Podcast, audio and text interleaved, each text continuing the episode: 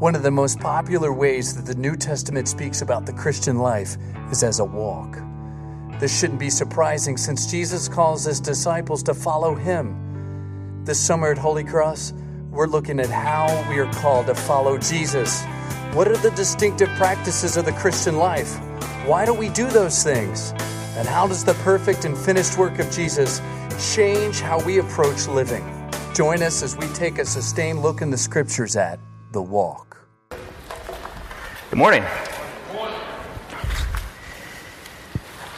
The uh, gotta tell you the, the the lyrics to the songs, the scripts we read, set us up perfectly, and I love when uh, a well-crafted service comes together and sets us up for the, the, reading and the preaching of God's word. So I want to say thanks to Jason and the team there for that. It's, uh, it's sweet. It's good to be here.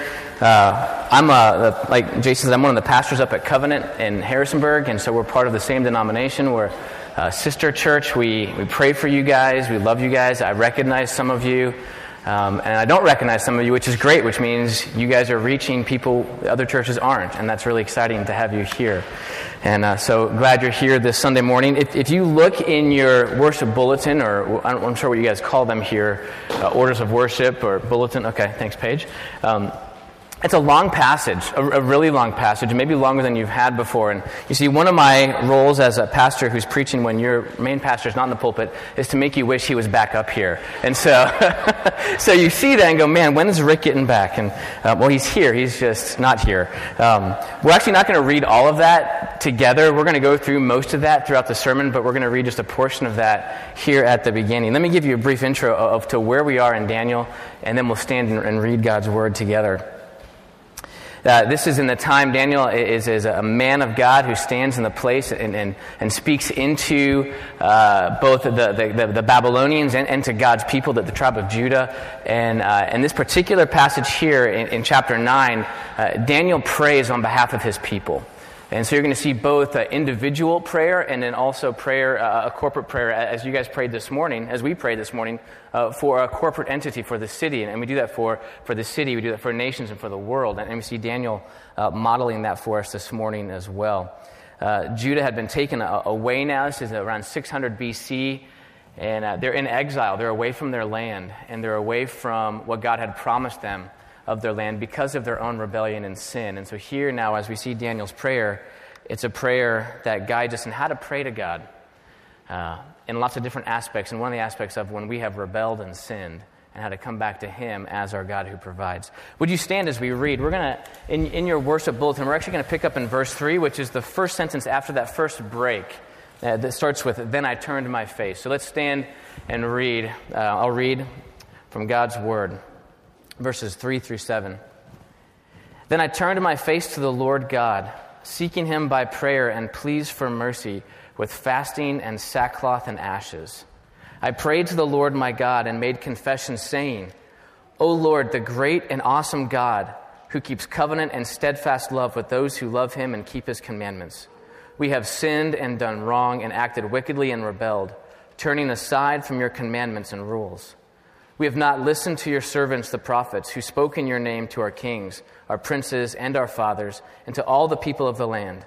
To you, O Lord, belongs righteousness, but to us, open shame, as at this day to the men of Judah, to the inhabitants of Jerusalem, and to all Israel, those who are near and those who are far away, in all the lands to which you have driven them, because of the treachery that they have committed against you.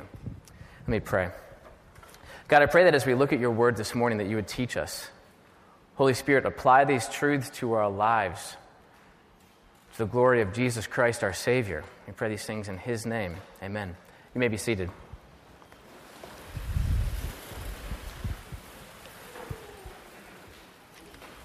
There's a story of a, a father who had six children, and uh, he took five of them camping. He had a sixth child at home who had some uh, severe physical needs, one of them being that she was uh, six years old and unable to talk. Uh, she was mute. And uh, as they were camping one morning, uh, the, the dad noticed his 14 year old daughter looking on the ground, frantically searching. And she had uh, dropped her contact lens. If any of you wear contacts, you know what a frightening experience that is. uh, you think, oh no, either I'm not going to be able to see, or I'm only going to see half, or I'm going to have to put my glasses on, or I don't have my glasses. You know, it's just it's a frightening experience. You don't like that. And so she's frantically looking in the dirt around the campsite for her contacts. And so the dad walks over and kind of asks her, and he helps her search. And he says, you know what, Let, let's stop and let's pray that God would help us find your contact. And the 14 year old daughter started to cry and got really upset and said, Why pray, Dad? It doesn't work. You see, this 14 year old daughter is not one who's adverse to prayer, but you see, she'd been praying for years for her six year old sister to speak. And nothing was happening. And she's equating, My prayers are not being heard. Why pray, Dad? It doesn't do anything. And I think if we're honest with ourselves, we, we often ask that question well, why pray? I've been praying for this person or this situation or this nation or regardless, and nothing seems to be changing, so why pray? So we come this morning to, to kind of answer some of the questions of, of, why pray. What is, what is the purpose of prayer? And I got to tell you, it, it's not that we have a vending machine God where we get to insert the quarters and press what we want, and out comes the prayer answered exactly like we wanted. That's actually not the purpose. We're going to look at uh, maybe a reorienting of, of prayer, of, of what it does for us specifically and then how we interact with God. And if you want to know some of the more intricacies of prayer, I'm going to refer you to the theologian in residence here at Holy Cross once he's off vacation. So, one of the th- here are the three things we're going to look at this morning uh, of why pray, what is its purpose. It orients us to who God is and what he has done for us.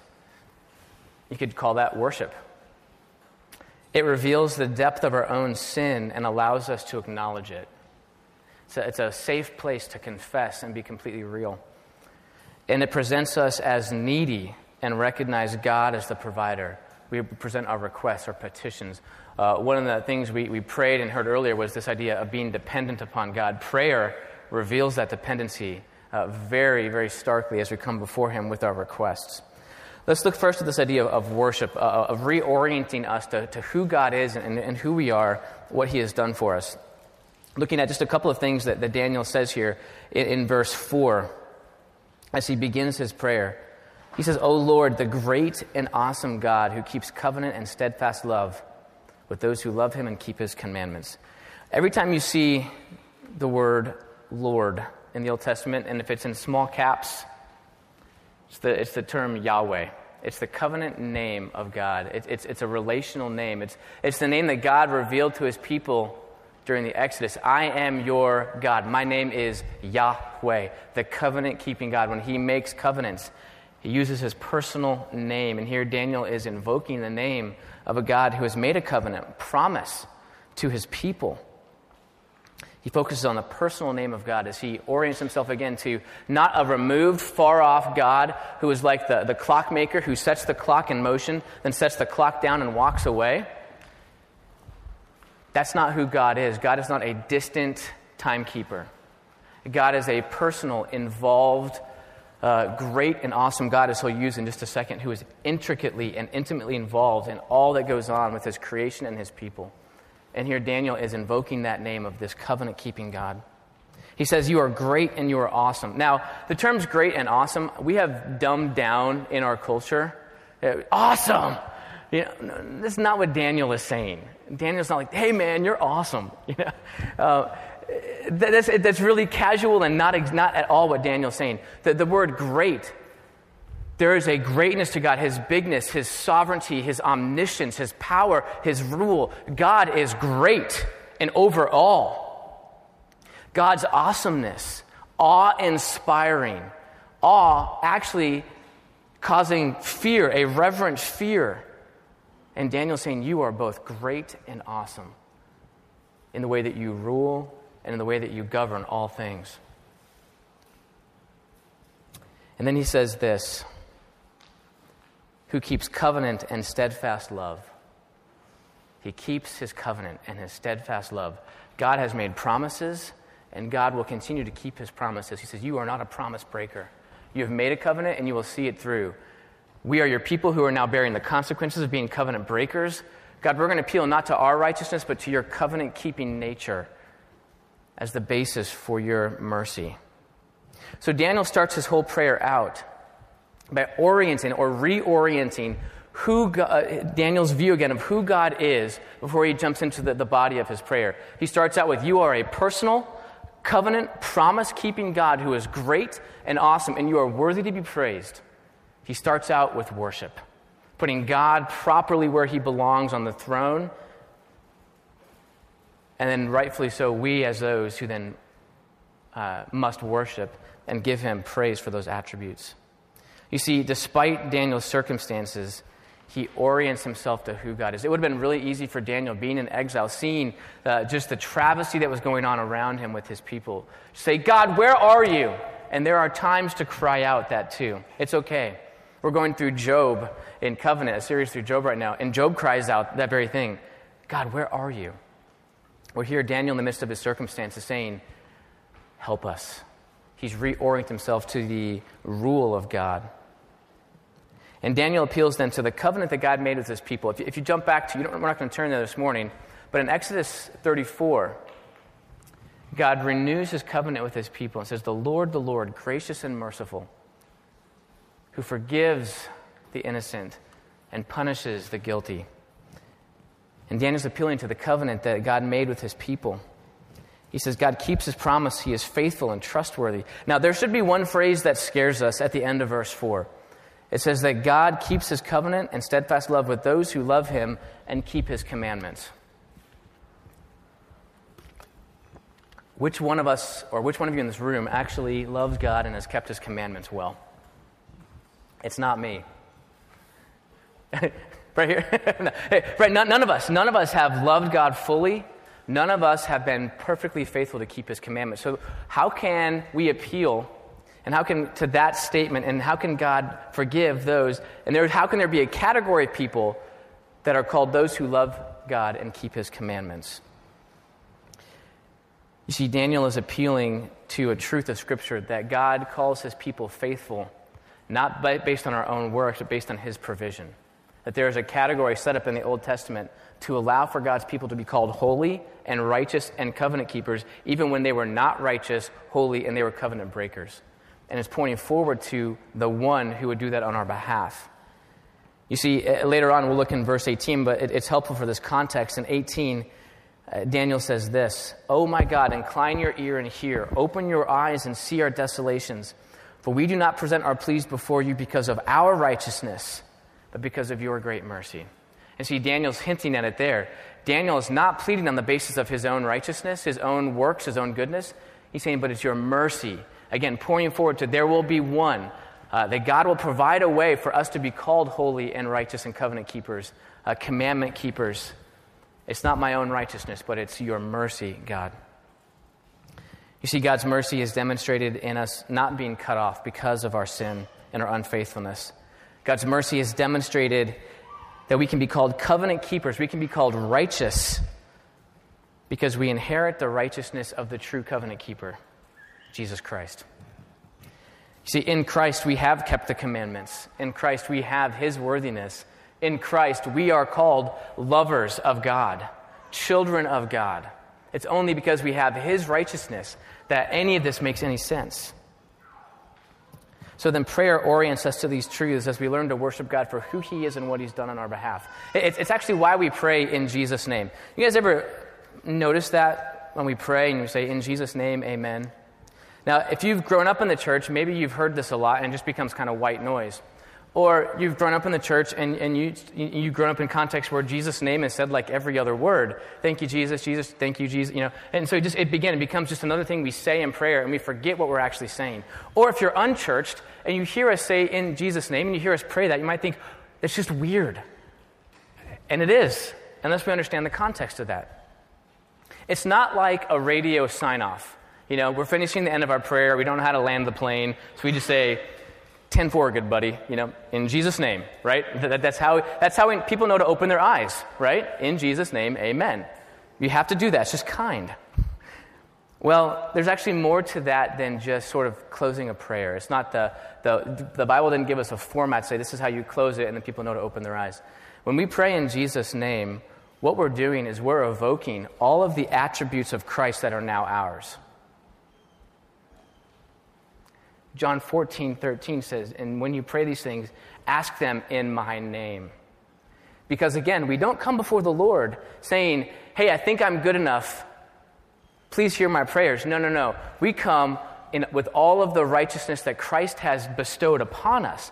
So when we stand before the Lord, we are standing being represented by Jesus Christ. So when we pray in Jesus' name, we are evoking all of the attributes that are now ours because of what He has done for us.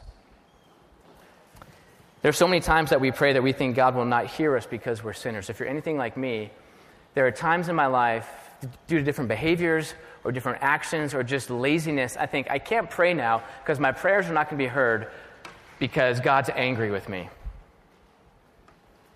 Do you know that you are called a child of God and you bear the righteousness of Christ? And when you come before the Lord, you come as one who bears the name of Jesus Christ. The Lord hears you. You see, if God only heard us based on our righteousness, He would never listen to us. But we have an audience in the throne room of God because we have access through our mediator, Jesus Christ. And that's what Daniel does here. Daniel appeals not to himself, but to God's faithfulness. He appeals to God's mercy, ultimately, which would be in Jesus Christ. Uh, Bryan Chapell, who was the, the president of Covenant Seminary when I was out there, he, he wrote a book called Praying Backwards. And what he means by that is uh, we, we end prayers with in Jesus' name, amen. And he says, start with in Jesus' name. Because what that does, as you start in the name of Jesus, you say, In the name of Jesus, I am a chosen child of God. I am adopted. I am forgiven. I am now whole. I am redeemed.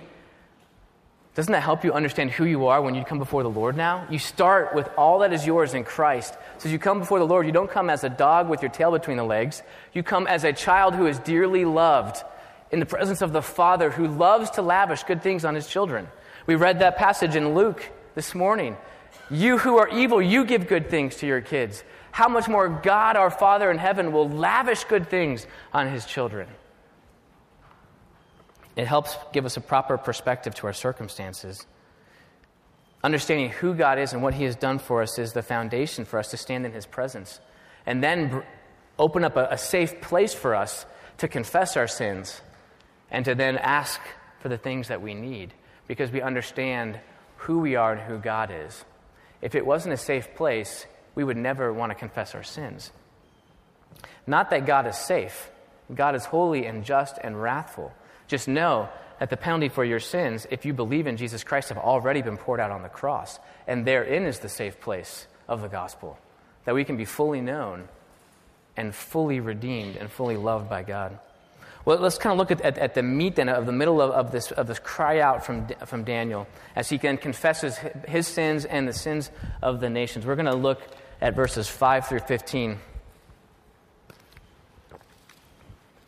He says, We have sinned and done wrong and acted wickedly and rebelled, turning aside from your commandments and rules. We have not listened to your servants, the prophets, who spoke in your name to our kings, our princes, and our fathers, to all the people of the land. I'm going to jump down to, to verse 8. Uh, to us, O Lord, belongs open shame to our kings, to our princes, and to our fathers, because we have sinned against you. To the Lord our God belong mercy and forgiveness, for we have rebelled against him and have not obeyed the voice of the Lord our God by walking in his laws, which he set before us by his servants, the prophets. All Israel has transgressed your law and turned aside, refusing to obey your voice.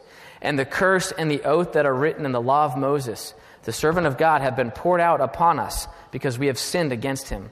He has confirmed his words, which he spoke against us and against our rulers who ruled us, by bringing upon us a great calamity.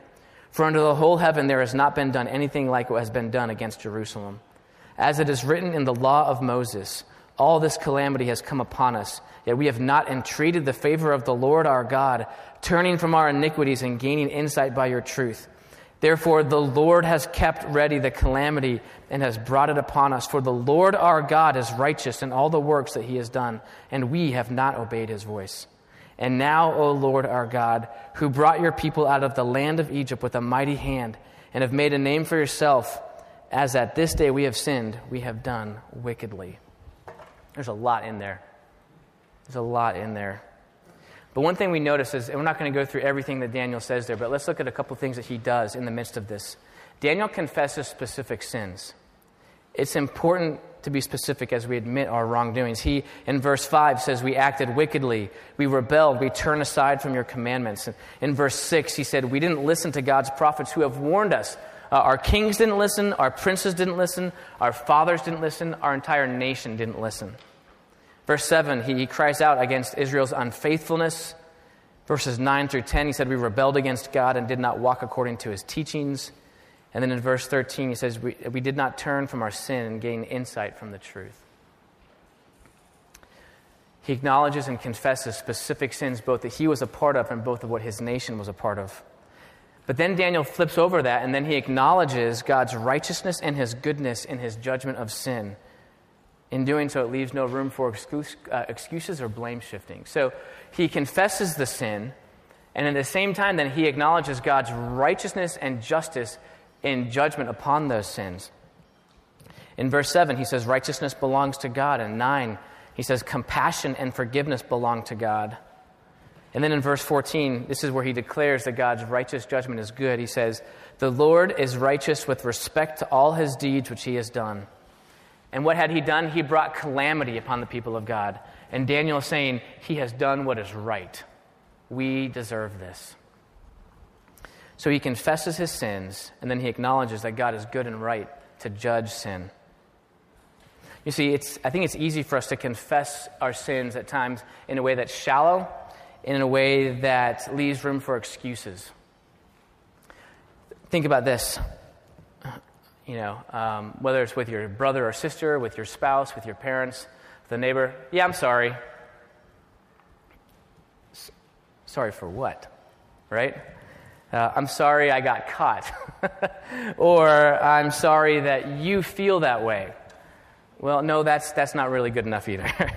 uh, there, there, was a, there was a time uh, I was sitting on the couch with my wife and John L., and I stood up to get a, a glass of water or something, and I stepped on her glasses and broke them. And this was my apology.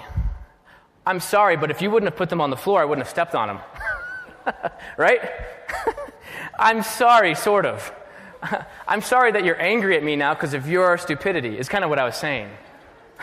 and I think that when we confess our sins, often we're leaving that room for, I'm sort of sorry, I'm more sorry that I'm in trouble, or you're mad at me, or that I'm feeling the consequence of my sin, rather than sorrow over the, the sin itself. Um, and my wife was gracious enough to point out the error in my theology at that point. and, um, you know, and, and, so we had to, you know, work through a real apology and, and, uh, and, and to get to the heart of that. And, you know, when we stand before God, there are times when we stand there and we say, God, I'm sorry, but you gave me this spouse. God, I'm sorry, but you're the one who's keeping this job from me. I'm sorry, but my health just won't allow me to be as faithful as I should. I'm sorry, but we need to stop that. You see, prayer gives us access to the throne room of God. God knows all of our ways, God knows all of our manipulations. And one of the beauties of prayer is we get to come before God without having to have any pretense and to stand before Him and confess specific sins that really reveal our heart and the depth of our sin without having to pretend or cover up just exactly what we've done. Being specific helps us connect with the depth with which we've hurt either someone else or offended God. We often confess hoping to downplay or work around the severity of our sin. But see, Daniel doesn't do that. And Daniel does not confess with that expectation that he's going to get off the hook. Daniel is confessing because he knows he has wronged a holy God. And there's a difference. Do we just confess our sins hoping that God will hear us and then change our circumstances?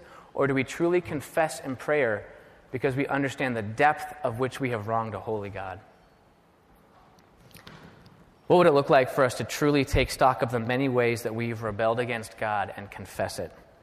And then not only to confess it, but then to agree with God that He is good and right in His judgment. That's a hard part for me. It's not just to confess my sins, but then to say, and God, the consequences and what I'm reaping from my sin is actually a good and right judgment. And more so than that, God's good and right judgment ultimately was paid out on Jesus Christ? Am I appreciative of the fact that I don't have to bear the full weight of God's wrath because of the sins I confess? You see, confessing our sins can be incredibly humbling. It can be incredibly terrifying. It can be incredibly freeing, though, at the same time. You see, prayer allows us to take an honest look at ourselves without any pretense or motives of self preservation.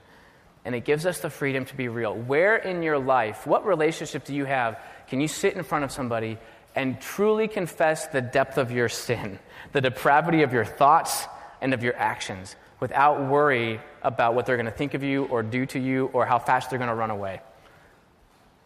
Prayer gives us access to a God who loves us and accepts us in the midst of our sin, not because of our sin, but again, because our sin has already been paid for on the cross through Jesus Christ. Prayer allows a safe place to sit in front of our Lord and be completely honest and broken, and to come to the one who understands and who loves us in the midst of our sin. Prayer should be a place for us to cry out of the depths of our heart in the midst of our weaknesses. And here's the beauty of that 1 John 1 9 says this If we confess our sins, he is faithful and just to forgive us our sins and to cleanse us from all unrighteousness. Do you hear that? When we confess our sins, know that we are forgiven. That God is not going to hear your, there's not going to be one particular sin you tell God. He goes, okay, I've not heard that one before. That one is weird. not going to cover that one. No. Christ died God's own Son bore the wrath of our sins on the cross once for all. Past, present, future sins. So when we come before Him, know that when we confess our sins, they are forgiven. God is faithful and just and has promised that very thing. It's an understanding then the forgiveness and the hope that we have in Jesus Christ that gives us confidence then to move before Him to make requests. Because you know, if you, if you have a relationship with your parents, if you are now a parent, think about with your kids. If you don't have kids, just think about some authority over you. And think about coming before them to make a request. But you have been incredibly annoying or bad mouthing, or you have been just wicked or disobedient, and now you're going to come before them and ask for something. What's your mindset as you go before them? Either I got to be a really good salesman, or there's no way I'm going to get this. And when we approach God, and we approach God in our own worthiness, that's how we approach Him. I've got to spin this so God likes the way I'm talking about it, so then I get what I want. But when we come before the Lord, as we've talked about, understanding who He is, what He's done for us, who we are in Christ, in the name of Jesus Christ, as we come as sinners who are forgiven, as we've confessed our sins, understanding our right place with God is not based upon my works or my penance, but on what Christ has done for us. When we come before the Lord to make requests, we are making requests in the boldness and in the confidence of being represented by Jesus Christ. We are not having to spin it or sell it to God because God knows our hearts and he has given us an advocate uh, to plead our case. As Daniel cries out, I'm not pleading this on my own righteousness, but on your mercy. And we have that in Christ. So, as we look at this last section here, verses 16 through 19, we're going to look at what Daniel asks for. And, and as I read this, listen to how bold Daniel is. O Lord, according to all your righteous acts, let your anger and your wrath turn away from your city, Jerusalem your holy hill because of our sins and for the iniquities of our fathers. Jerusalem and your people have become a byword among all who are around us. Now, therefore, O our God, listen to the prayer of your servant and take his pleas for mercy and for your own sake. O Lord, make your face to shine upon your sanctuary, which is desolate. O my God, incline your ear and hear. Open your eyes and see our desolations and the city that is called by your name. For we do not present our pleas before you because of our righteousness, but because of your great mercy. O Lord, hear. O Lord, forgive. O Lord, pay attention and act. Delay not for your own sake. O my God, because your city and your people are called by your name. Daniel's requests are rooted in God's character. It's all throughout his prayer. He says, You brought your people out of Egypt for your sake, basically for your reputation, for the glory of your name, do these things. Again, we don't plead based on our righteousness, but on your mercy. His requests are made according to God's will and his actions. In verse 16, he says, uh, do this in accordance with your righteous acts. That's an echo of what, what God set up for us in the Lord's Prayer as Jesus taught us. You know, where he says, Your kingdom come, your will be done on earth as it is in heaven. When we pray, we pray according to God's righteous acts. We pray according to his will, according to what he will have done.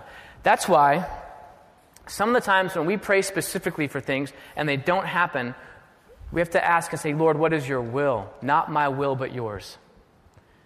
We don't always get what we want. But when we pray according to what His will is, which I got to tell you, we don't often know, God will answer those prayers.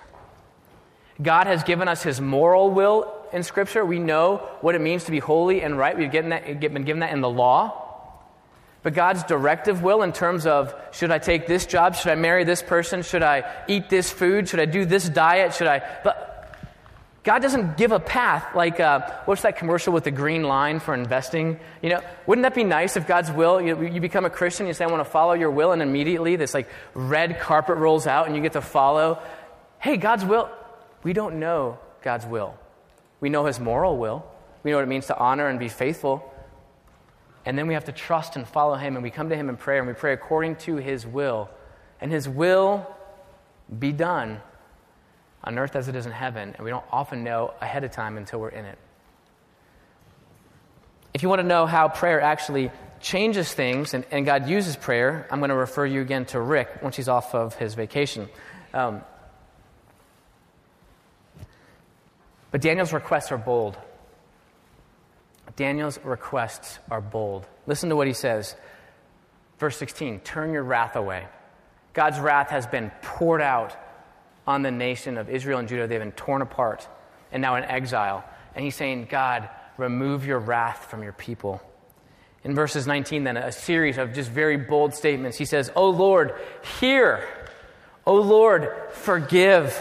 O Lord, listen and take action. And then he ends and says, My God, do not delay. You guys ever prayed those prayers? Whether it's for your own circumstance, uh, the illness of a loved one, a marriage that's in trouble, the crisis of a nation or around the world, and you, cry, and you pray, Lord, would you hear my prayers? Lord, would you forgive me or forgive this person? Oh, Lord, listen and take action. Do not be silent. And the prayer, God, do not delay. Please step in. And Daniel asks all of these things, and he prays with eager expectation.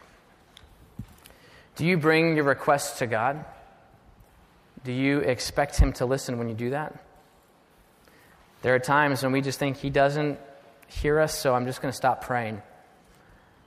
We read in Philippians 4 this morning The Lord is at hand.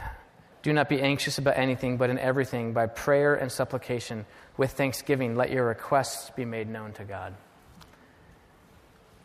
We're commanded as those who are dependent upon a loving Father to present our requests to Him. We might not get them answered exactly the way we want, but know that God, in some mysterious way, uses the prayers of His people. He ordains the prayers of His people to be a means by which He then enacts His will. I don't understand that. But that's what Scripture says is God somehow, in His foreknowledge, has ordained the prayers of His saints to cry out on behalf of themselves and on others, so that those prayers would be the very means by which God would act. So I don't know how it works, but I know this I should pray more. I should be on my knees before the Lord more if I believe that God actually uses our prayers. Daniel believed it, and he stood between his nation and the Lord, crying out. And ultimately, you know, the Lord acted. The Lord acted in the life of the southern tribe and restored them for a time. Maybe you think your prayers are too small. Well, I, don't have big things to pray for, so I can get by. I don't need to pray for small things. In a book called uh, A Praying Life by Paul Miller, he tells the story of his mom who is uh, 84 years old and was a missionary in London. And uh, they had heard from some pastor who was preaching saying, um, you know, pray, but don't, don't bother God with trivialities. Don't bother God with lost contacts, or don't bother God with, you know, Lord, please help me get through the stoplight. You know, whatever, whatever you think might be too small for God. Don't, so they had heard this, and, and so the, the grandkids were coming to the grandmother saying, do, do you believe that? and so when they met for breakfast, and when I told her what this author thought about prayers for, for parking spaces, the, the author had said, don't, don't pray that you can find a parking space. Don't, don't bother God with that. Uh, this 84 year old grandmother looked a little incredulous, cocked her head, started laughing, and said, How else would you find a parking place in London? when I'm driving with my grandchildren in London, they always say, Grandma, would you pray that we'd find a parking place? If you've ever driven in, in a metropolitan area, New York City, um, Los Angeles, Chicago, well, you better believe you're praying for a parking space.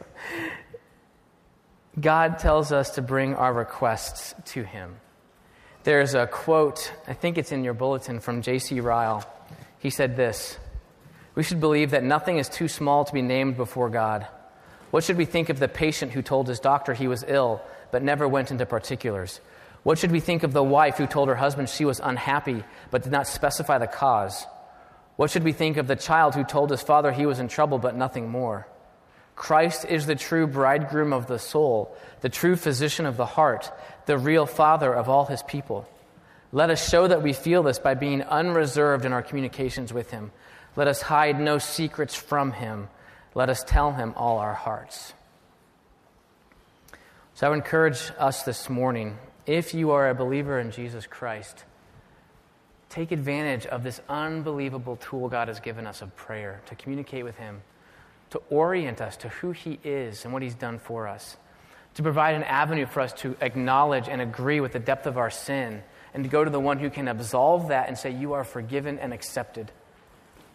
And then take advantage of the opportunity to ask the one who's in charge of all things, and through a word spoken can create.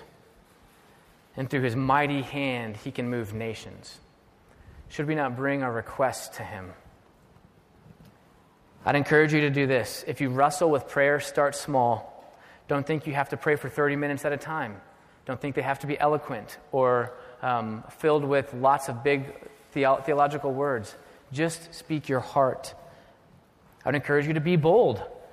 tell you what, God already knows your heart. You're not fooling him. Be bold as Daniel was. Be persistent, like the story you read this morning. Continue to come with him with the same request. Even if you think God is not hearing you, be persistent. Pray for yourself, pray for your family, your church, your nation, and your world. You see, God is faithful and He delights in the prayers of His people. And He uses the prayers of His people to change the course of history. Again, I don't understand fully how that works, but I know it's true. Daniel interceded on behalf of his nation. God listened and He restored His people. Will you use the access you have to God to pray for those around you? to intercede for your family and for your nation, for your city. I know that Holy Cross has a heart for Staunton and the greater Augusta area. Would you pray and commit yourself to pray individually and as a church to continually pray that the light of the gospel would shine through the people, the institutions, the art, whatever is produced in Staunton, that there is a gospel flavor to it. See, one of the greatest blessings we have to offer those around us is the gift of prayer. The greatest tool and the greatest weapon and the greatest force of change is that of a praying woman or man or child in the confidence and in the name of Jesus Christ. Let's pray. Jesus, we do. We pray these things in your name, knowing that we, as your people, we bear the mark of a crucified and risen Savior, that we identify with the redemption that comes from a Savior who has taken our sins, has borne the wrath of God, has suffered our punishment, and now risen and rules. So, as we come before you in prayer, we know that our confidence is not in our own righteousness, but it is in our advocate, our mediator, Jesus Christ, who presents our case before God the Father. Teach us how to pray. May we use your prayer as a model. help remove obstacles from our lives, whether it's tiredness, laziness, busyness, uh, guilt, or shame, or whatever it is that's in the way. God, would you make us a people that pray? And may you hear our prayers and move and act for your glory and for your kingdom. We pray these things in Jesus' name. Amen.